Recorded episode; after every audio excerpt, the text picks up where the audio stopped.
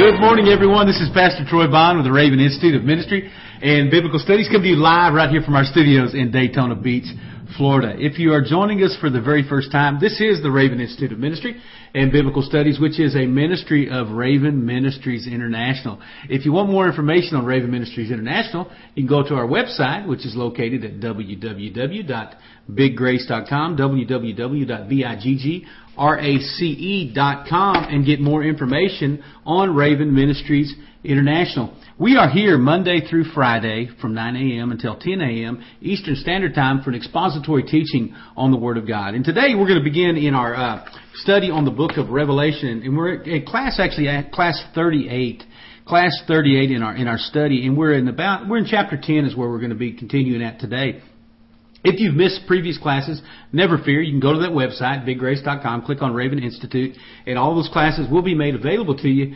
absolutely free of charge for a uh, MP3 download. So you can go to that website and download download those classes. I believe there's 20, the first 26 minus class 13, which for some reason we're having trouble getting it loaded. But those are there. We'll work on getting that and these other 12 classes uh, loaded here in the next day or so, so you'll have them by the end of the week. So go on there, download those if you want to hear what's going on and, and get caught up to what's happening in our study in the book of Revelation. I invite you to do that.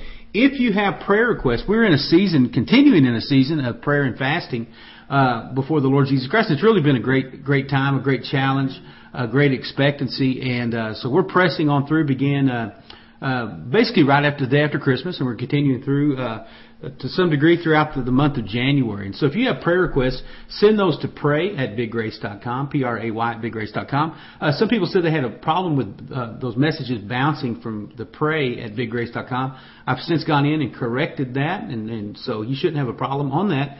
If you do have a problem with that, you can send those to our, our question request line, which is also at raven at biggrace.com, raven at biggrace.com. Either one of those will come directly to me and uh, we'll get your prayer request up. We're just believing God for some tremendous miracles in a time of, of outpouring. I don't know about you folks, but I don't want, as good as 2008 was and had some tremendous testimonies and things, and it, it was, I mean, some momentous things in my life and as regards to ministry and in the kingdom uh, I'm expecting so much more. I just believe that was kind of a precursor to things that are ahead. And so we pressed through in 2007 to close it out and open it up 2008. And so in 2008 we've pressed through and we're going to continue to press through in 2009 with really a heart of expectancy on the things that God is desiring to do. So prayer requests, send those out. We want to see people get saved and delivered and healed and God's provision come into people's life. And we want to see revival just begin to strike churches all across the, the United States and really this continent and the world for that. So we're praying and believing God. Send your prayer request in and we're going to, we're going to touch the, the throne of God and believe God's hand is not shortened still yet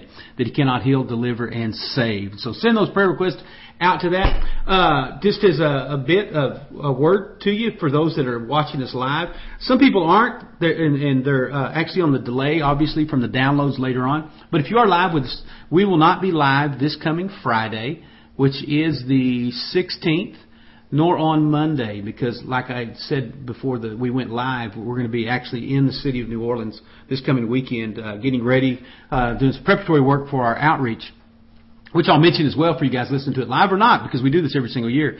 Uh, every year, um, uh, during uh, the Mardi Gras uh, in New Orleans, where hundreds of thousands of visitors come into the city, we take a, a, a large team into the city and preach the gospel. And we'd like to invite you. Uh, that outreach for Mardi Gras is actually February 20th through the 24th, February 20th through the 24th, and we'd love for you to join us. Uh, I had a guy call me the other day from, uh, I believe it was Georgia, and he asked what the cost was, and I said, "There's no cost. You just come. We'll house you. We'll feed you." We'll transport you around there locally with a team, and we'll go win some people to Jesus. You just come, and uh, this ministry is going to take care of those expenses for you. And so that extends as well. So if you want to come and be a part, we'd love you to be a part of that. Again, more information, raven at biggrace.com, or go to the website. You can go to the website and click on the, the Mardi Gras outreach uh, button, and you'll find out more information as well too. So. We're praying for that. We're praying for a great revival to break forth in the city of New Orleans.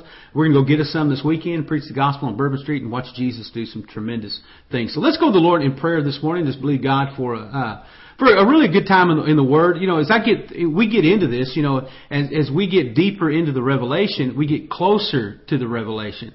And what I mean by that is the, the more you get into it, the nearer is our salvation than when we first believed. So uh, each and every day just brings us one step closer to the complete unveiling of what we're seeing right here in the Scripture, which is exciting stuff for me. Father, we just thank you for this day. We thank you for this opportunity, Lord God, to have your Son Jesus revealed to us Lord God, deeper and deeper. Lord God, not just in our in our study here this hour that we gather together uh, on on a daily basis, but Lord God, in our times of seeking you and in prayer, Lord God, and you speaking to us through your precious Holy Spirit, Lord God. We thank you that that you're being revealed, Lord God, uh, from day to day, Lord God, and you're taking us from glory to glory, and we get to build faith upon faith, Lord God, as we come and we ingest, Lord God, upon ourselves the word of truth. And so, Father, thank you that we can come to the table of the Lord today. And that, Father, even though we, we may be praying and fasting, Lord God, that we have meat that they know not of. And, and man does not live by bread alone, but by every word that proceeds out of the mouth of God. And so, Father, we're asking, Lord God, for you to spread a table of your word today. Come and fill us up, Lord God, and let us consume upon, Lord God, our, our spirits, Father, that, that, that, that word, Lord God, that brings forth life. And drink of that water, Lord God, that, that, that quenches our thirst, Lord God, and, and provides, Lord God, an atonement for our sins through the blood of Jesus. And so, Father, today, we just ask that you would just touch hearts and lives, Lord God. There's people that have been sick. There's people that have been, uh, uh, Lord God, going through difficult times in their life. But Father, I thank you that there's a Jesus still seated upon the throne in glory, just as we see, Lord God, in, in Isaiah chapter 6 and Revelation chapter 4, Lord God. He has all power and authority in His hands, Lord God. Father, I thank you that, that you are still there, Lord God, and that you're able to do exceedingly abundantly more than we could ever ask or think. So Father, we pray for those that have been sick in body, and we ask in the name of Jesus, Lord God, for the full miraculous manifestation, Lord God, of the healing that was bought for us on the cross of Calvary. Lord God, every, everything that would deter, Lord God, that healing, we bind those things up in the authority that you've given us, because you set upon that rock, that rock which is Christ Jesus, that you'll build your church, and that the gates of hell would not prevail against it. Whether the gates of hell are coming in sickness, Lord God, in, in financial uh, problems, Lord God, in, in relational difficulties. Father, I thank you, Lord God, that you said, Behold, I give you the keys to the kingdom, and whatever we bind here on earth will be bound in heaven, and whatever we loose on earth shall be loosed in heaven. So we bind every uh, affliction, we bind every infirmity in the name of Jesus, Lord God. Blinded eyes opened, Lord God, deafened ears, Lord God, unstopped, Lord God. Father, the, the, the lame, Lord God, the, the withered. Father, those with, with difficulties in their circulatory or nervous system, Lord God, or respiratory system, uh, gastrointestinal, Lord God, in the name of Jesus. Father, we ask in the name of Jesus that every one of those situations would come in line, Father, with that word Father, that hung upon that cross 2,000 years ago. And Lord God, that they would be healed in Jesus' name. Father, we just pray, Lord God, that, that the adversary, Lord God, that would try to, Lord God, uh, wreak havoc, Lord God, in the provision that you bought for your people, Lord God. The word says that uh, you own the cattle on a thousand hills, Lord God. And it says, Lord God, if we seek your kingdom first, then all these things will be provided to us, Lord God. What we need as far as eating and, and, and clothing, Lord God, and a place to live. And so, Father, we break the back of the devil, Lord God, in the name of Jesus, Lord God. And Father, we stand, Lord God, upon the promises, which are yes and amen. And I thank you, Lord God, that there's one greater than our circumstance, and that's the Lord Jesus Christ. And Father, today, Lord God, move miraculously in our midst, Lord God. Empower this word, Lord God. Empower and, and, and help this teacher, Lord God, as I begin to open my mouth and I begin to herald, Lord God, Father, your pronouncements to the body of Christ. And Father, we thank you for this day. Touch, restore, heal, Lord God, deliver, Lord God, and give us, Lord God, a revelation of yourself. In Jesus' name, amen. Amen, amen, and amen. Once again, thank you so much for just slipping in with us. This is the Raven Institute of Ministry and Biblical Studies, which is coming live right here from our studios in Daytona Beach, Florida. And good to have you today for this. If you have questions about any of the teachings we have, send those to raven at biggrace.com. If it's uh, in relationship to our study on the, the unveiling, love to answer it here live. If it's another question that you have, send it anyway. I'd love to answer that too, and uh, be glad to talk about the scripture with you. Give you what I got. I don't have all the answers, but I know who does, and His name is Jesus. Hey, folks, if you remember in our discussion from chapter four, uh, you know we brought in a scripture from First, Thess- First, Thessalonians, First Thessalonians chapter four, verse sixteen through eighteen, and it says, "The Lord Himself will descend from heaven with a shout." And with the voice of the archangel and with the trumpet of God. And it says the dead will rise first, dead in Christ will rise first, and we which are alive and remain shall be caught up together with them in the clouds uh, to meet the Lord in the air, and so shall we all ever be with the Lord. Uh, wherefore comfort one another with these words. Pretty comforting words for the for the church, and pretty alarming words for those that are lost uh, and without hope, uh, without Christ. But it says the Lord will descend from heaven with a what? A shout Keleusma is, the, is a good, nice little Greek word uh, that's used right there. But listen, I want you to listen to what that word shout means. It's an order, it's a command. specifically a stimulating cry, either that which animals hear and are roused up by, or the sound that's urged on by man, as horses by charioteers, hounds by hunters, etc., or by that which a signal is given to men. Okay?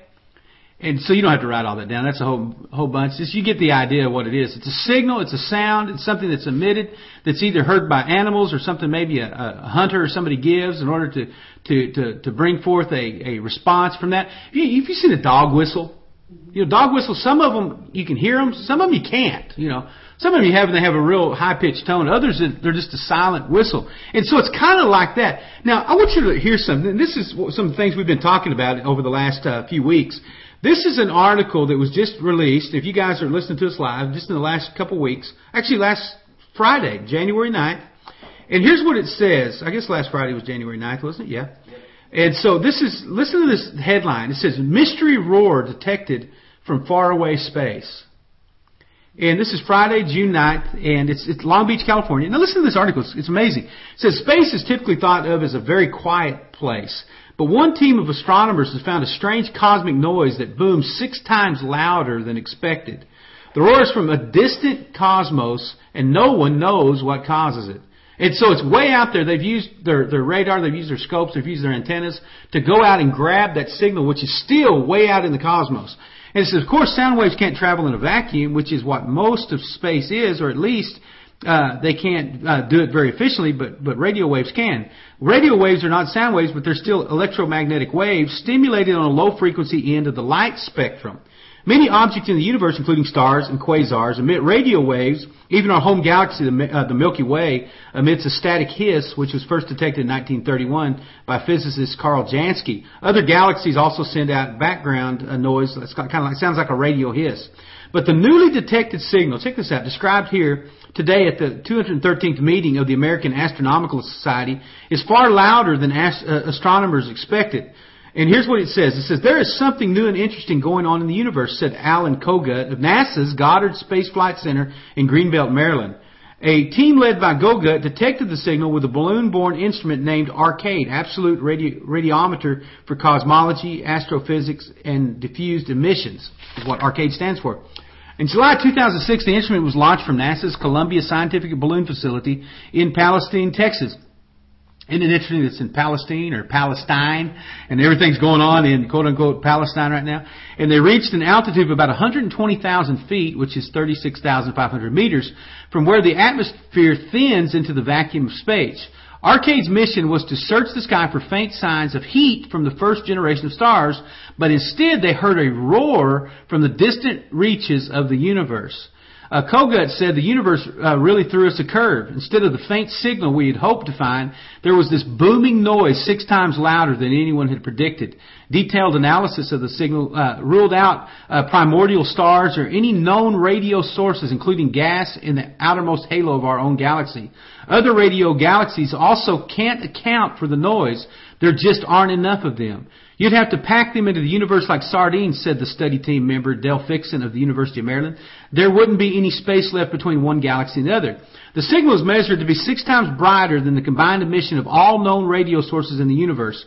For now, the origin of the signal remains a mystery. We really don't know what it is, said team member uh, Michael Seiffert of NASA's Jet Propulsion Laboratory in Pasadena, California. And not only has it presented astronomers with a new puzzle, it is also obscuring the sought for signals from the earliest stars. But the cosmic static may itself provide important clues to the development of galaxies when the universe was much younger, less than half its present age. And so it just goes on to, you know, talk about different things. But isn't it amazing that there is going to be a shout that is coming out of eternity? And you know what this is, I, you know, I, obviously we're just speculating, but isn't it interesting that these astronomers, most of which are uh, evolutionists, most of which do not believe actually in a, in a God, they're Big Bang people. Now they're getting the Big Bang, and it's when uh, uh, the the word says the Lord Himself shall descend from heaven with the shout, and they're hearing the shout, this roar, and we're going to talk about that roar just a little bit here in chapter ten today, but. Uh, so you'll remember that, but also check this out. Remember from our study in chapter eight concerning the trumpet judgments, that will basically affect the the uh, the world in this geophysical type of manner. And here's what it said in, in Revelation chapter eight, six through seven. And the seven angels which had seven trumpets prepared themselves to sound. And the first angel sounded, and there followed hail and fire mingled with blood, and they were all cast up on the earth. And the third part of the trees was burnt up, and all green grass was burnt up. And if you'll remember, we talked about just that trumpet and what it's going to do in the in the geophysical sense. It's going to have all of these uh, in, incredible uh, uh, environmental problems. Crops are going to fail and all these things. Now listen to this headline. This was on the exact same day that that other one came out. And here's what it says. It says, powerful solar storm could shut down the U.S. for months. And this is once again uh, from the uh, from a news report. It says that a new study from the uh, National Academy of Sciences. What I love about these things is all these scientists that are like, once again typical atheists or at the very best agnostic uh, are the ones coming up and, and having to, see these things. A new study from the National Academy of Sciences outlines grim possibilities on the Earth for a worst case scenario solar storm. Damage to power grids and other communication systems could be catastrophic, the scientists conclude, with effects leading to a potential loss of government control of the situation. The prediction is based in part on a major solar storm that occurred last in 1859 that caused telegraph wires to short out in the United States and Europe, uh, igniting widespread fires. It was perhaps the worst in the past 200 years, according to the new study, and with the advent of modern power grids and satellites, there's much more risk right now. A contemporary repetition of that event would cause significantly more extensive and catastrophic social and economic disruptions, the researchers conclude. When the sun is in the active phase of its 11 year cycle, it can unleash powerful magnetic storms that disable satellites, threaten astronaut safety, and even disrupt communication systems on Earth. The worst storms can knock out power grids by reducing currents that melt transformers. Uh, more, modern power grids are so interconnected that a big space storm, the type expected to occur about once every hundred years, could cause a cascade of failures that would sweep across the United States, cutting power to 130 million people or more in this country alone, the new report concludes. Such widespread power outages, though expected to be a rare possibility, could affect other vital systems. Impacts would be felt on the interdependent infrastructures with, for example, potable water, uh, distribution effective within several hours, perishable foods and medications lost within 12 to 24 hours, immediate or eventual loss of heating, air conditioning, sewage disposal, phone service, transportation, fuel resupply, and so on, the report states. Outages could take months to fix, the research say. Banks would close, trade with other con- countries might halt, emergency services would be strained, and command uh, and control might be lost. Right, the research is led by Daniel Baker, director of the Laboratory for Atmospheric and Space Physics at the University of Colorado in Boulder, Colorado. He said, whether it's a terrestrial catastrophe or extreme space weather incidents, the results will be devastating to modern societies depending in a myriad of ways on advanced technology systems. It goes on to say the uh, the Earth is uh, the Sun is obviously Earth's lifeblood. Said Richard Fisher, director of uh, Heliophysics uh, division of NASA, to mitigate possible public safety issues, it is vital that we better understand extreme space weather events caused by the sun's activity. Goes on to talk about the uh, the, the uh, problem with crop failures and everything. Like that. But isn't it amazing? We're talking about all of these things that are happening, and folks, they are happening in real time right here in the news reports. And all this, that was basically from a NASA report that they'd done. And so, folks, we're here. We're standing literally as the, the King of Kings and the Lord of Lords is, is wetting his lips to sound the trumpet blast from heaven. The sound is on the way. And so it's not a matter of waiting for it to happen. I believe that the blast the trumpet is just short of reaching our ears in that day that we see revealed in Revelation 4:1. So it's pretty pretty exciting and it's pretty challenging in the sense that we realize that it's right there. Science is even uh, seeing that these things are just upon the horizon. So my warning to you is repent and believe the gospel for the kingdom of God is at hand. If you if you're not right, get right. Amen. And so, folks, this past week in our last class, we started to look at this this tenth chapter of the uh, of the book of the Revelation.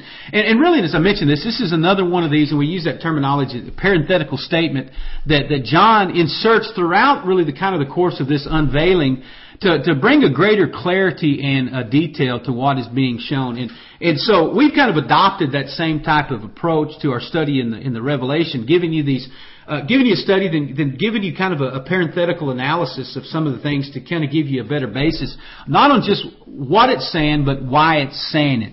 And so I mentioned in our last class that, that we'll be looking at, uh, in at, at chapter 10, and, and really that chapter 10, this whole parenthetical statement, begins in chapter 10 and really kind of continues through the 14th verse of the 11th chapter, and that's what you're going to see. And so it's descriptive of really what happens uh, between the sixth and the second, uh, excuse me, sixth and the seventh trumpet judgments. And so, uh, kind of by way of review, I want to go over a couple things and probably expand on just a little bit on uh, kind of some early verses of chapter 10 and kind of get a little bit deeper into that revelation and see really the ever increasing consequences of sin upon humanity as is going to be revealed through the judgments of God upon the world during the tribulation. So let's back up just a minute to that verse 1 of chapter 10 where it says, I saw another mighty angel coming down from heaven clothed with a cloud, and a rainbow was on upon his head, and his face was as it were the sun, and his feet were as feet as pillars of fire. I mentioned to you that there's kind of two schools of thought. One is that this is uh, this angel is actually Christ, which I adhere to. I believe that the great preponderance of biblical evidence leans towards that. Some people think it's just an angel just administering the judgments. I don't believe there's evidence really for that. Some people hold to it. If you hold to it, uh, go for it. Uh, when we get there and we see this, you'll find out that uh, it's probably not going to be that case, but it's going to be Christ. Let me let me give you a couple other. I gave you a few the other day. Kind of gave you sim, uh, somewhat somewhat of a chart, but I believe uh, that really this whole theophany or Christophany is. Uh, is that angel of the Lord, this mighty angel, is really consistent in Scripture. Let me give you another Scripture. I don't think I gave you this in the other day. It's Isaiah 63 9. Isaiah 63 9. And it says, In all their affliction, he was afflicted. Okay, you know we're talking about Jesus here.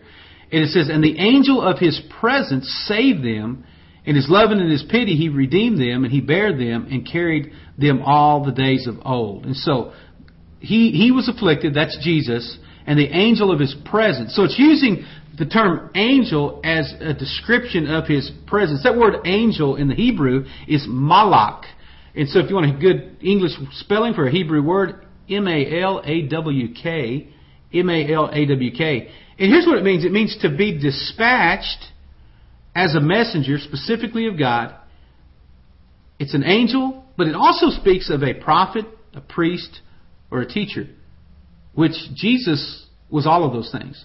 And a typical angel is not those things. An angel is just a messenger. But so that Malach that says the angel of his presence is also a prophet, priest, or teacher. It's an ambassador, an angel. But another terminology that Malach can is a king.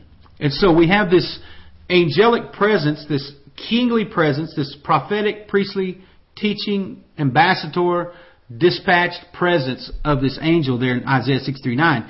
And what's interesting and really kind of revealing as we kind of look at the definition in light of the book of Revelation is kind of some instances of these theophanies.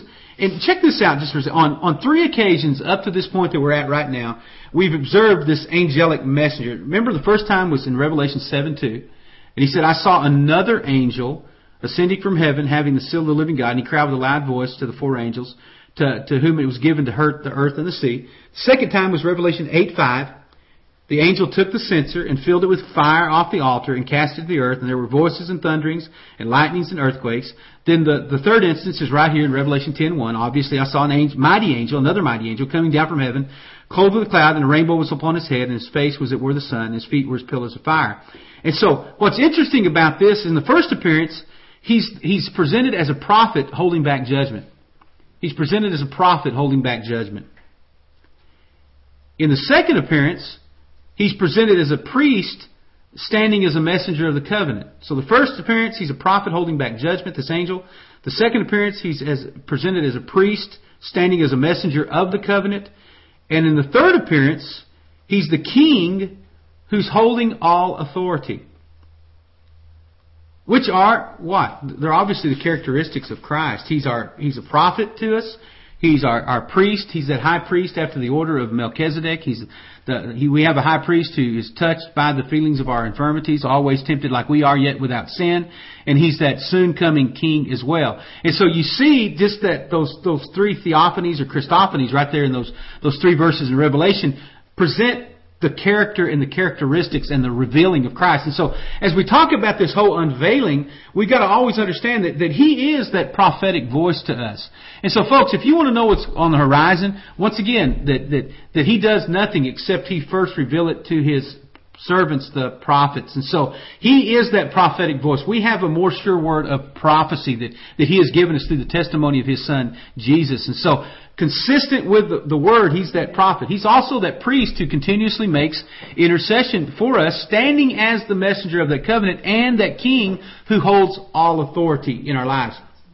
And so folks, for us, who, who is the ultimate authority over you? And so if he has authority over you, he has power to, to, to bring life, he has the power to bring death. And so if, even at this late stage, he's still revealing himself in all of these characteristics to his people, and ultimately it's going to be upon the world. And so the angel, as we discussed, is also what's surrounded. It says right there, stood about uh, in verse 10, clothed with a cloud uh, and a rainbow was upon his head, and his face was where the sun, his feet were as the pillars of fire. So uh, he's also surrounded by a cloud, which is typical of Christ.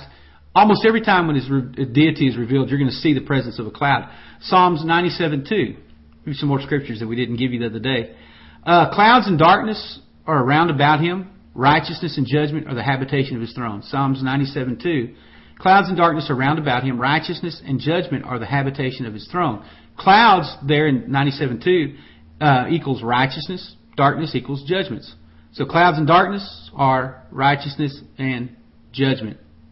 And so we see this, what he's doing, well, you know what's interesting to me about that? I think back to the 51st Psalm, after David was confronting, uh, confronted in his adultery in, uh, with Bathsheba and his uh, conspiring to murder her husband Uriah the Hittite. And so Nathan the prophet comes to him, and what does he tell him? He said, "You know what? That you might be, you desire truth in the inward parts."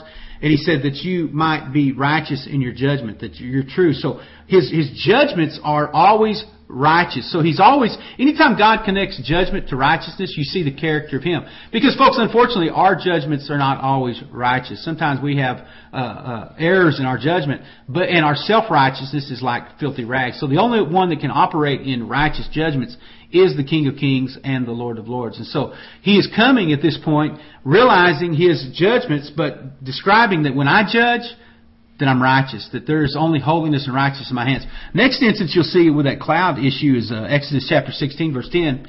It says, as it came to, and it came to pass, as Aaron, uh, uh, who was the, the high priest over Israel at that time, the brother of Moses, spoke with the whole congregation of the children of Israel, that they looked towards the wilderness, and behold, the glory of the Lord appeared in the cloud.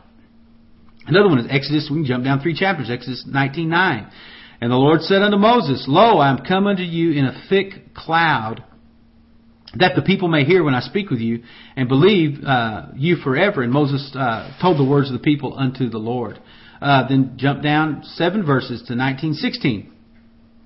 And it came to pass on the third day in the morning that they were thunderings and lightnings, and a thick cloud was upon the mount. Exodus 19:16. And the voice of the trumpet was exceedingly loud, so all the people that were in the camp they trembled. Uh, let's jump down what 21 chapters, or actually 11 chapters to Exodus chapter uh, 21 chapters, Exodus 40:34. Then the Lord covered the tent of the congregation. Then, excuse me. Then the cloud covered the tent of the congregation, and the glory of the Lord filled the tabernacle. 14 verses down, Exodus 40:38. For the cloud of the Lord was upon the tabernacle by day, and fire was on it by night, and in the sight of all those of the house of Israel throughout all their journeys. Another one, Matthew 17:5. While he yet spoke, behold, a bright cloud overshadowed them. This is the Mount of Transfiguration. And behold, a voice out of the cloud said, This is my beloved Son, in whom I am well pleased. Hear ye him. Uh, Acts 1 and 9. And when he had spoken these things, this is Jesus right there at, prior to his ascension, standing there after uh, uh, giving the commission to the to the Great Commission, which is also recorded in Mark 16, 15, and right there in Acts 1 and 8 to his disciples. And he says, when he had spoken these things while they beheld, he was taken up, and a cloud received him out of their sight. And then finally, Luke 21, 27, and they shall see the Son of Man coming in a cloud with power and great glory. So, you know, I want to give you that to kind of kind of solidify that position, just show you that I'm not just trying to pull something out and just say, well, this is my opinion. I believe it's really uh, substantiated greatly by Scripture on the on the, the personages of who that other uh, mighty angel is. And so then we see the presence also, let me give you a little bit more evidence on that. We see the presence of the rain, rainbow, which most everybody immediately associates that with that Noahic covenant, you know, that he made with, with Noah and that God made with uh, mankind following the flood. But also, uh, we saw it in Revelation 2 3, immediately I was in the Spirit, And behold, a throne was set up in heaven, and one that sat upon the throne. He that sat upon him looked like jasper and a sardine stone, and there was a rainbow round about the throne in the side of him. And so, like unto an emerald. And so, uh, once again, the, the angel, presence of the, the cloud, the rainbow, consistent with Christ. Then, we described, and it says he had a face like the sun. And probably a lot of you, it may, may make you think of Acts 9, 3 and 5 when speaking of Saul before he became Paul, when he journeyed near Damascus, it says suddenly there was a light shined round about him from heaven. And he fell on the ground and he heard a voice say to him, Saul, Saul, why do you persecute me? And he said, Who are you, Lord? And the Lord said, I'm Jesus whom you persecuted and it's hard for you to kick against the goads. And so once again, that bright light, uh, Saul, who later became Paul, was, was blinded by that. And who was that bright light? That was obviously identified specifically by name as the Lord Jesus Christ. Then we go on, we see the, the, the feet like pillars that we first were introduced to in Revelation 1.15. Talks about he had those pillars, uh, feet were like burnished brass. And so then uh, Revelation 10.2, and he had in his hand a little book, and he set his right foot upon the sea and his left foot upon the earth. You know, folks, I mentioned in the last class that, that this uh, that this was a little book. This isn't the same scroll. This is one contained within that that seal, uh, within that trumpet and scroll. And what John is seeing here spiritually, it, it's it's a spiritual uh, uh, manifestation and not a physical second advent uh, type of uh, occurrence that we're going to see at the end of the tribulation. I had somebody ask me the other day in, in one of these questions. They said, "Listen, is so is there going to be more than one appearing?" I said, "Well, absolutely. There's going to be more than one appearing of the Lord Jesus Christ." And I said, but what you got to understand is how that appearing is going to happen. There is going to be an appearing that he's going to appear in the clouds at the second advent and he's going to return and every eye is going to see him and there's not going to be any question. But what you also see consistent with the scripture, and here we see uh, an indication of that in Revelation 10:2, there's that spiritual manifestation appearing, which is not, and I want to say this, the Jehovah Witnesses prophesied the, the Jehovah Witness cult, I'll just put that on record right now in this recording, they, they, they began to prophesy that they were the only true church and that, that Jesus would return and take over and establish his theocracy in 1917. And so it didn't happen, and so they, I believe they bumped that up to 1924, and they just progressively have done it ever since. And since it's, they kept failing, they basically said, well, it was a spiritual uh, uh, manifestation, and so it's never going to be a physical to the, to the world. So they had to backtrack. That's not what this is whatsoever. When this is talking about after the rapture of the church, there's going to be these uh, this uh, this this appearing, which which is not in the physical sense, but what it reveals is Christ basically taking authority over all that He's created, both basically land and sea, and He's about to open that little book of judgment that's going to be revealed. Now think about this a second. We're talking about this spiritual revealing of this spiritual appearance of Him, where it's one foot on the sea and one foot on the land. Once again, the earth is His. He's created all things, and there's no things that are created that were not created by Him. And so what this is saying is that He has the authority over everything. Land and the sea, that this earth, heaven is His throne, and the earth is His footstool. Remember John 52. For God does not judge any man, but has committed all judgment unto His Son, which is obviously Jesus. So how much judgment has He committed? All judgment. And so what are we talking about here? We're talking about judgment. And so once again, to kind of reinforce the whole notion that this angel is the Lord Jesus Christ, what's this, this, this angel doing? He's dispensing and administering judgment. And so by this, or, or by having the authority to take, open, and read this book, his identity must be the Lord Jesus Christ. Because, once again, all the characteristics and the authority in which he's exhibiting can only be, uh, be authorized uh, or administered through the Lord Jesus Christ himself. So 10.3 said, And he cried with a loud voice as it were a lion that roared. And when he had cried, seven thunders uttered their seven voices. And so here we hear that lion roaring. Maybe that's the voice that these astronomers are hearing out in the distance. They're hearing the, the roar of the lion from heaven that's, that's rapidly uh, uh, racing towards uh, earth at the speed of light, which wouldn't be un- unusual uh, because he is the light of the world and he is the, the light that's come and shine into to darkness. So out of that darkness, out of that vacuum of silence of, of space. Now think about that just for a second. Here we have, for just a moment, that, that, that going back a, a chapter, that there's going to be silence in heaven. Well, that's the vacuum of space. But out of that is going to come that great voice, which science is having to say, listen, something's happening that we have, it's inexplicable to us, anything that we don't. Well, it's not inexplicable to us because it's right here in the Word of God. So next time you're out witnessing on the streets and somebody says, well, there's no God and the Bible, Take them to the Revelation. Begin to show them and, and, remember that news article that you have. And you can go to Fox News and punch in a, a, query search on that and you can find those or you can write to me and I'll email you the, the story if you, you don't want to have to look for it. And so it says that he cried with loud voices when a lion roars and when he had cried, seven thunders uttered their voices. voices. Hosea 11:10, the prophet Hosea, chapter 11 verse 10 says this. It says, They shall walk after the Lord. He shall roar like a lion. When he shall roar, then the children shall tremble from the west. So he's going to roar, and what's going to happen? People are going to tremble in fear, and that's exactly what we see there. Then another good uh, verse for that is Joel, the prophet Joel, three sixteen, which really completely ties into this. We talk about Peter standing up on the on the day of Pentecost and, and preaching that prophecy about the last days, which is also uh, that, uh, that the Spirit of God's going to be poured out, giving a testimony, the witness of the 144,000, and also. Uh, uh, speaking of the tribulation period described right there in the second chapter of the book of Acts and also the 24th chapter of the Gospel of Matthew. And so Joel says, and all, the Lord also shall roar out of Zion and utter his voice from Jerusalem, and the heavens and the earth shall shake. What are we seeing? We're seeing everything that can be shaken is being shaken. But the Lord will be the hope for his people and the strength of the children of Israel. Folks, just as we've talked about this kind of the, the duality of the covenant that has this, that, that only has one solution, which is Jesus, but God has operated within covenants. He operated in the old covenant, which He specifically gave to Israel to make a people out of them. But that covenant was renewed. There was a new covenant given to us through the same promises, through the same faith that, that, that Abraham, it says that Abram had faith and was accounted unto him for righteousness. Our, our righteousness, once again, is through faith in the finished blood of Jesus. But there's that, that duality of covenants that are going to uh, basically come to the same point. They're going to come to faith in the Lord Jesus Christ and the sacrificial work on the cross. They got it in a type and shadow. They got it in the tabernacle. They got it in the temple. They got it in the, the, ordinances under the law. What do we get? We get the new and living way. We get the flesh and blood testimony that they rejected and it became alive to us. And so when we get that, what's he going to do? Out of Zion, he's going to roar and he's going to restore hope to his people and he's going to bring strength back to the children of Israel. Just as Jesus said at his first coming, he said, he said, I did not come but to the lost sheep of the tribes of Israel.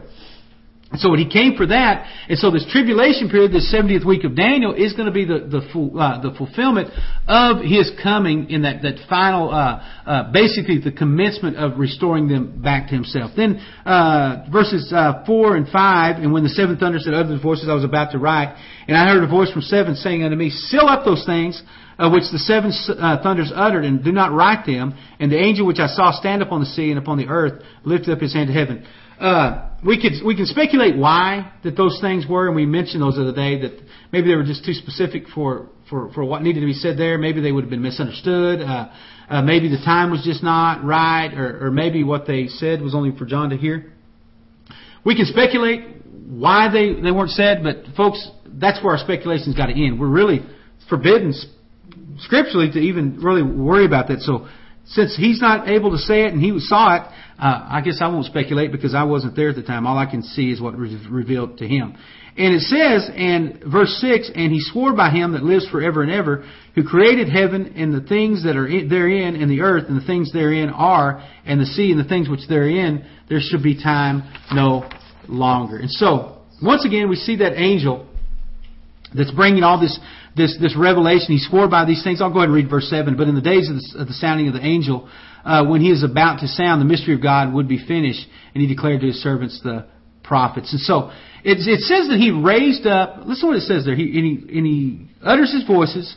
And I was about to write, and I heard a voice from heaven saying, Still not those things heaven up. And the angel which I heard stand in the sea lifted up his hands unto heaven. Folks, Daniel, which was written about 600 years uh, earlier than this, witnessed basically an event very similar to this in Daniel chapters 10 through 12. And he was told of events that are going to involve the Jewish people in the last days. And we've talked about this time and time again.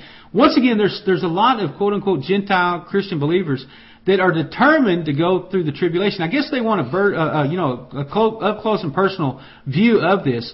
Again, read Daniel 10 through 12. Uh, read Revelation 10, uh, uh, 4 through 6. Read, you know, uh, what we've looked at in, in Joel 3.16, Hosea 11.10, what, whatever these are that we're talking about today. And you're going to see very specific time period that's there for a very specific thing, and that is to bring the restoration of the covenant that he had with Israel. There is no purpose whatsoever for the church to be a part of this cataclysmic event. Whatsoever. We've not been pointed unto this period of wrath and there, it, it, does not serve a purpose whatsoever. You know, he's not uh, in the business of beating up his bride before uh, he, he welcomes his betrothed to the altar. That's just not the, the whole pattern that we see throughout the scripture.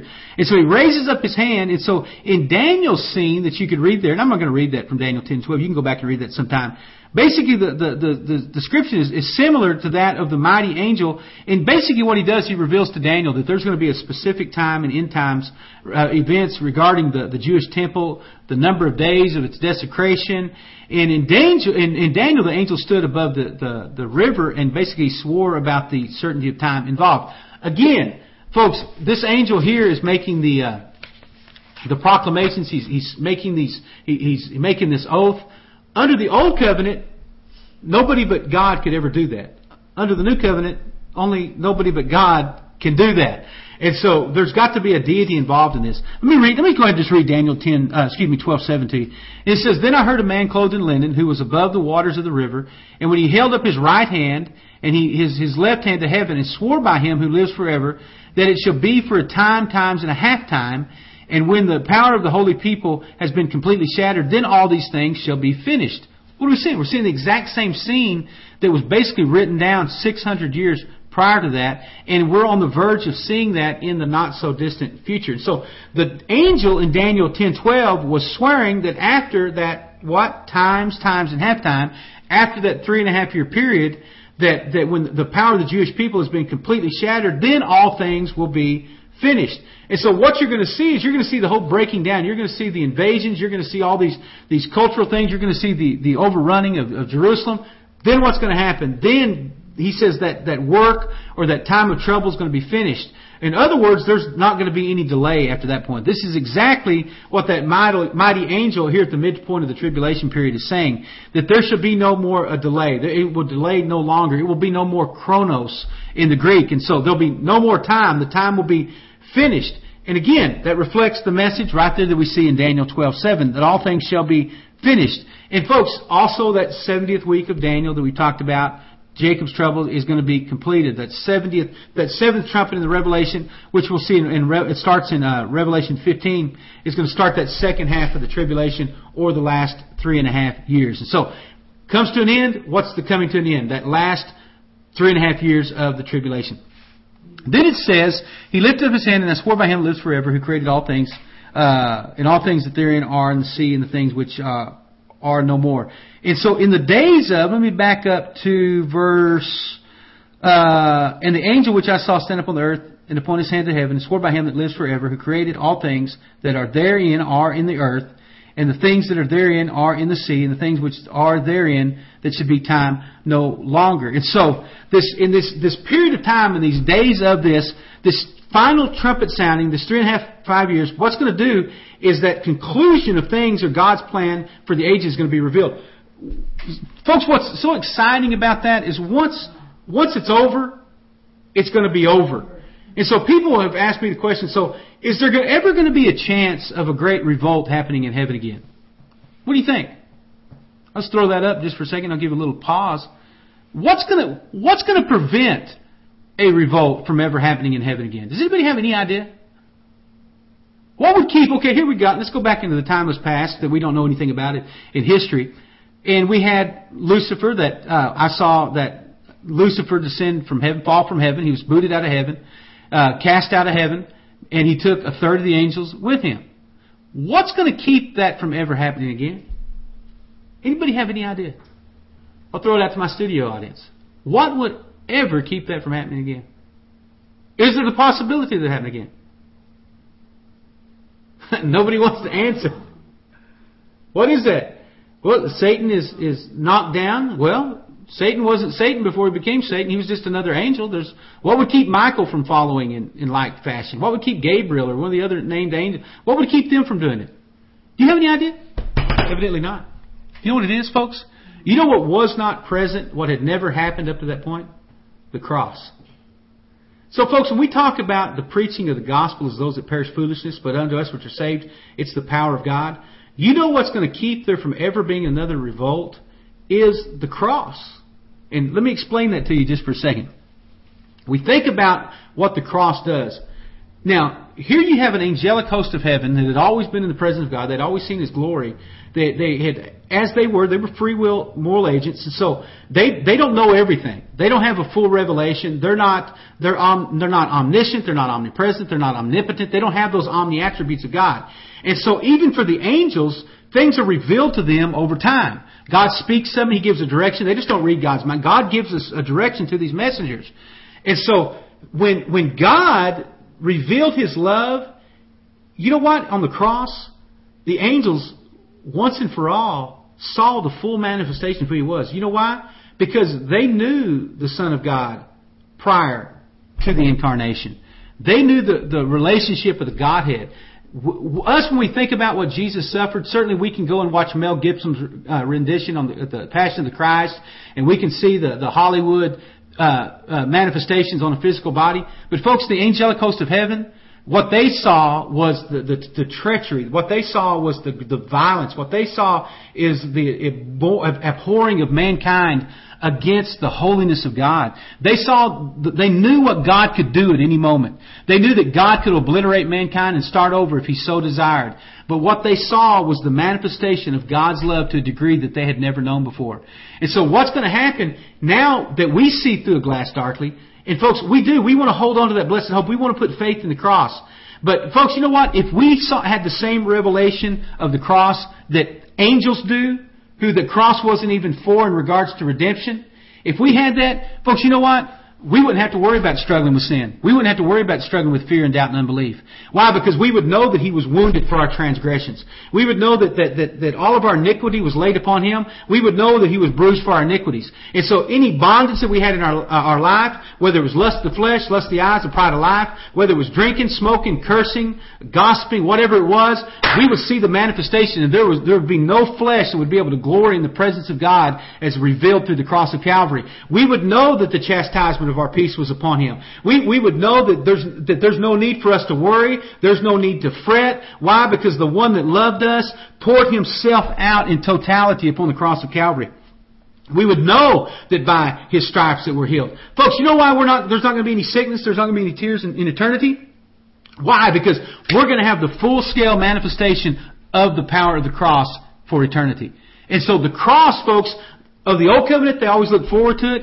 Of us, the new covenant, we always look back to it. But it's going to stand as that, that beacon of light and of hope. It's going to stand as that thing that radiates throughout the ages, the cross of Calvary, folks. That's why Paul the Apostle said, listen, I'm determined not to know anything else except Christ Jesus and Him crucified. That's why there's such a, a, a, a, pronouncement against those that have become enemies of the cross, those that pervert the gospel. That's why Paul the Apostle says, anybody comes preaching another gospel. What's the gospel? The message of the cross. He said, I don't care if it's me, I don't care if it's an angel from heaven. He said, you let them be accursed. But when eternity comes to bear, folks, whew, the cross of Calvary and the, the full manifestation and the ramifications of it are going to be revealed. That's what's going to keep any fall from ever happening again, and that's what's going to continue eternal judgment upon people to continually throughout the ages to be righteous. And so people say, you know what, man, God, that wouldn't be righteousness uh, for God to judge somebody that only sinned maybe 25 or 30 or 40 or 50 or 60 or 80 years of their life, and now they're going to be judged by eternity? You know why that question is never going to come up in eternity? Because no one is ever going to be able to stand in the light of the cross and make those type of accusations against the righteousness of God. They're going to say to themselves, you know what, for all their sin, what did they do? They didn't just transgress themselves, they didn't transgress times, they transgressed the very righteousness and the love of God which is demonstrated upon the cross of Calvary. And so the cross will stand as a testimony against the unrighteous, and it'll stand as a, as a, as a beacon of light and the stability and the foundation of everything holy from, from time without end. So there is the benefit and the power of Christ, not just for us to keep us from going to hell, but what's going to stand is the light and the power of everybody ageless past. No more sins, no more tears, no more worry, no more fear, no more sickness, no more doubt, no more uh, unbelief, none of those things. Why? Because we're going to see the cross just as what it's meant to be. Amen? So there is the testimony in the days of that conclusion of what's going to come to, to pass. And so, folks, that's what we need to stand upon here and in the now and say, God, reveal the mystery of the cross to me. And, and because, you know, cross, once it became a trinket around a neck, or it became a, an emblem in an ear, once it became, you know, once they kept him on the cross on, in the, in the, in the Catholic crucifix, what they've done, they've eliminated the timeless aspect and the full manifestation of the power of the cross of Calvary. It crucifies not just, uh, one thing, but it crucifies everything. It crucifies sin, sickness, disease, etc., etc., etc., etc. That the mystery of God might be fulfilled. And so, to be fulfilled, folks, is that basically is the Greek word that says to shut the mouth of. To shut the mouth of something. And so, when the mystery of God is, is revealed, it's going to it's going to shut the mouth of. There's not going to be any more accusation. There's not going to be any fear.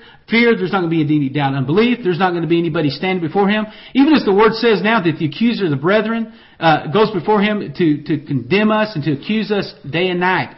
But the accuser of the brethren, folks, is going to be cast down. His mouth is going to be shut at the fulfillment of those days. And so basically, Daniel's words that we've talked about were sealed until the time was ready. And so one day, the meaning of all prophecy is going to be revealed. No more darkness, uh, no more uncertainty, and there's not going to be any more mystery of God's plan anymore in any time in the days of the sounding of the seventh angel. It says that He declared to His servants and His prophets. Folks, listen, God is already revealing things to us in a, in a particular degree, uh, degree throughout His servants, the prophets. Think about your own walk. Some of you have probably undoubtedly uh, considered yourself followers of Christ for 10, 15, some 20 or more years. Think about what He's revealed to you in that period of time. Think about what he may have revealed to you in the last half an hour, the last 56 minutes of this, this teaching we've had. You know what he's doing? He's constantly in the business of unveiling himself. As we press closer to the, to the veil, so to speak, as we press closer to the cross, where was the, where is the unveiling?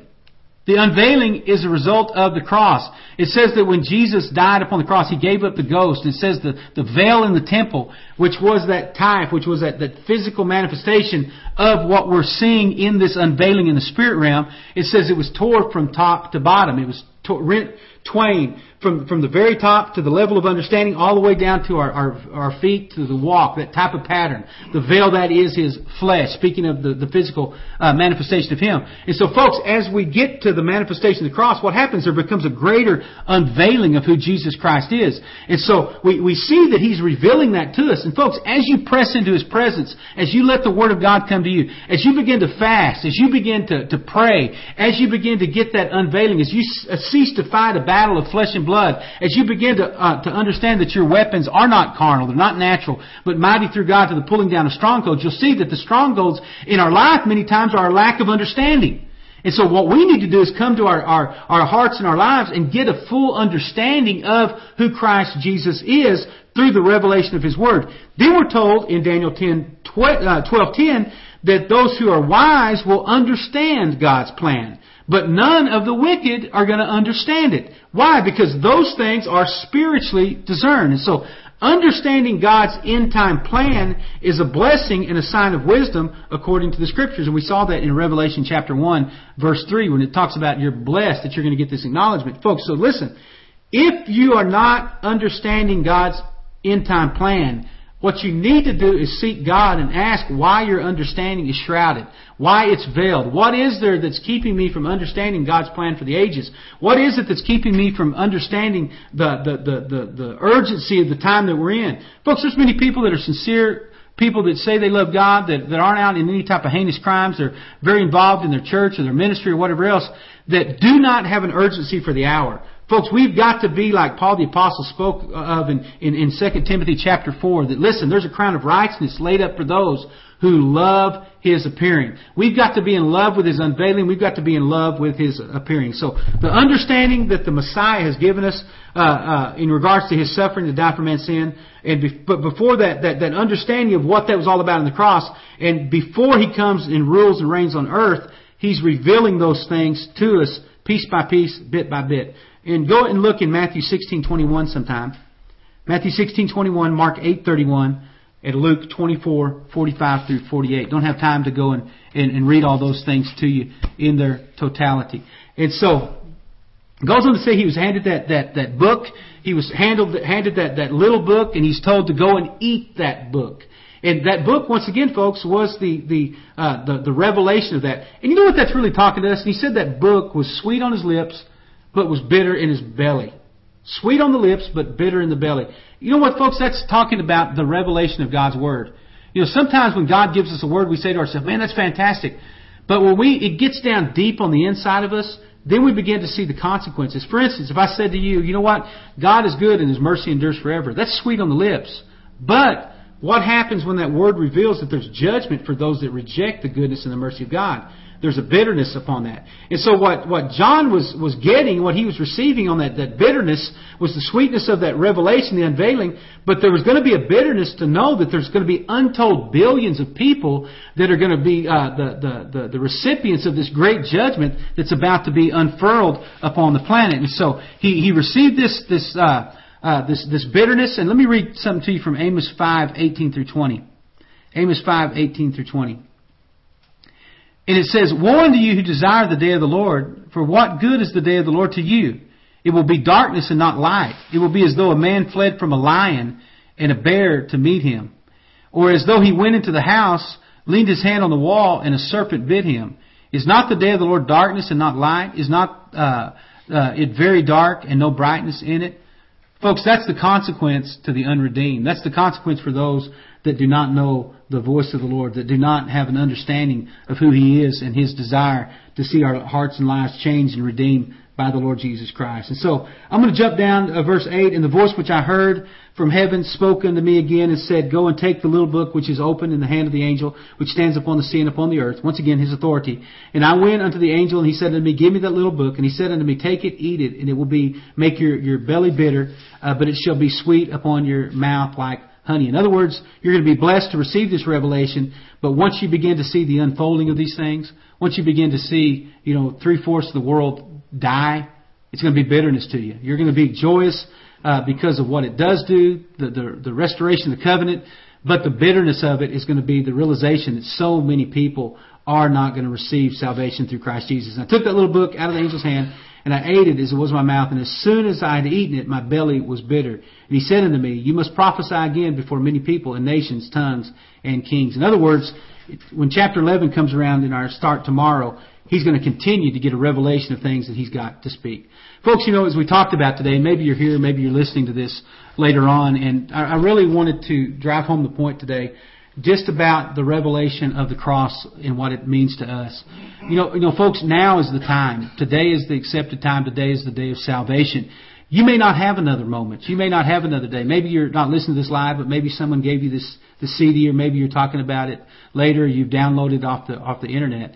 Uh, you're not listening to this by chance or by happenstance. I, I believe that God has ordained a time for you to hear the good news of salvation. It's really good news. It's sweet right now.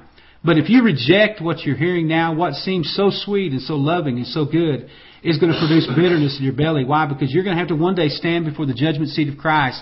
And He's going to look into your life and He's going to say, why did you hear and why did you reject? Why did you put off? Because I came to you in a moment that you were not aware of and your soul is now required of you. But the good news is, folks, He says if we're faithful to confess our sins and repent, He's faithful to forgive us our sins and to cleanse us from all unrighteousness. And if you'll ask the Lord Jesus to cleanse you, to forgive you, if you'll say, God, come into my life and teach me, I need to know you, you know what He'll do? He'll do exactly that. He'll save you. The Word of God tells us in the book of Romans, the 10th chapter, it says that whoever uh, will confess the Lord Jesus Christ with their mouth and believe in their heart that God raised Him from the dead, they'll be saved. If you'll do that, you'll cry out to Him and you'll turn from your old life, you'll be saved. If you want more information on that, uh, email me, raven at biggrace.com, R-A-V-E-N at biggrace.com. I'll talk to you. I'm Pastor Troy. More questions, you need uh, prayer, uh, Send me an email, send me your phone number, I'll call you up on my dime and we'll talk about these things. Folks, we'll be back tomorrow for our uh, continuation into the 11th chapter of the book of the Revelation. Like I said, uh, verses uh, 1 through 14 are basically kind of continuation of this parenthetical statement, but we're going to continue into that tomorrow and look a little bit different about these prophecies that, that John was told that he had to prophesy again. But I got a little bit of advice for you today. Get into God's Word and God's Word will get into you.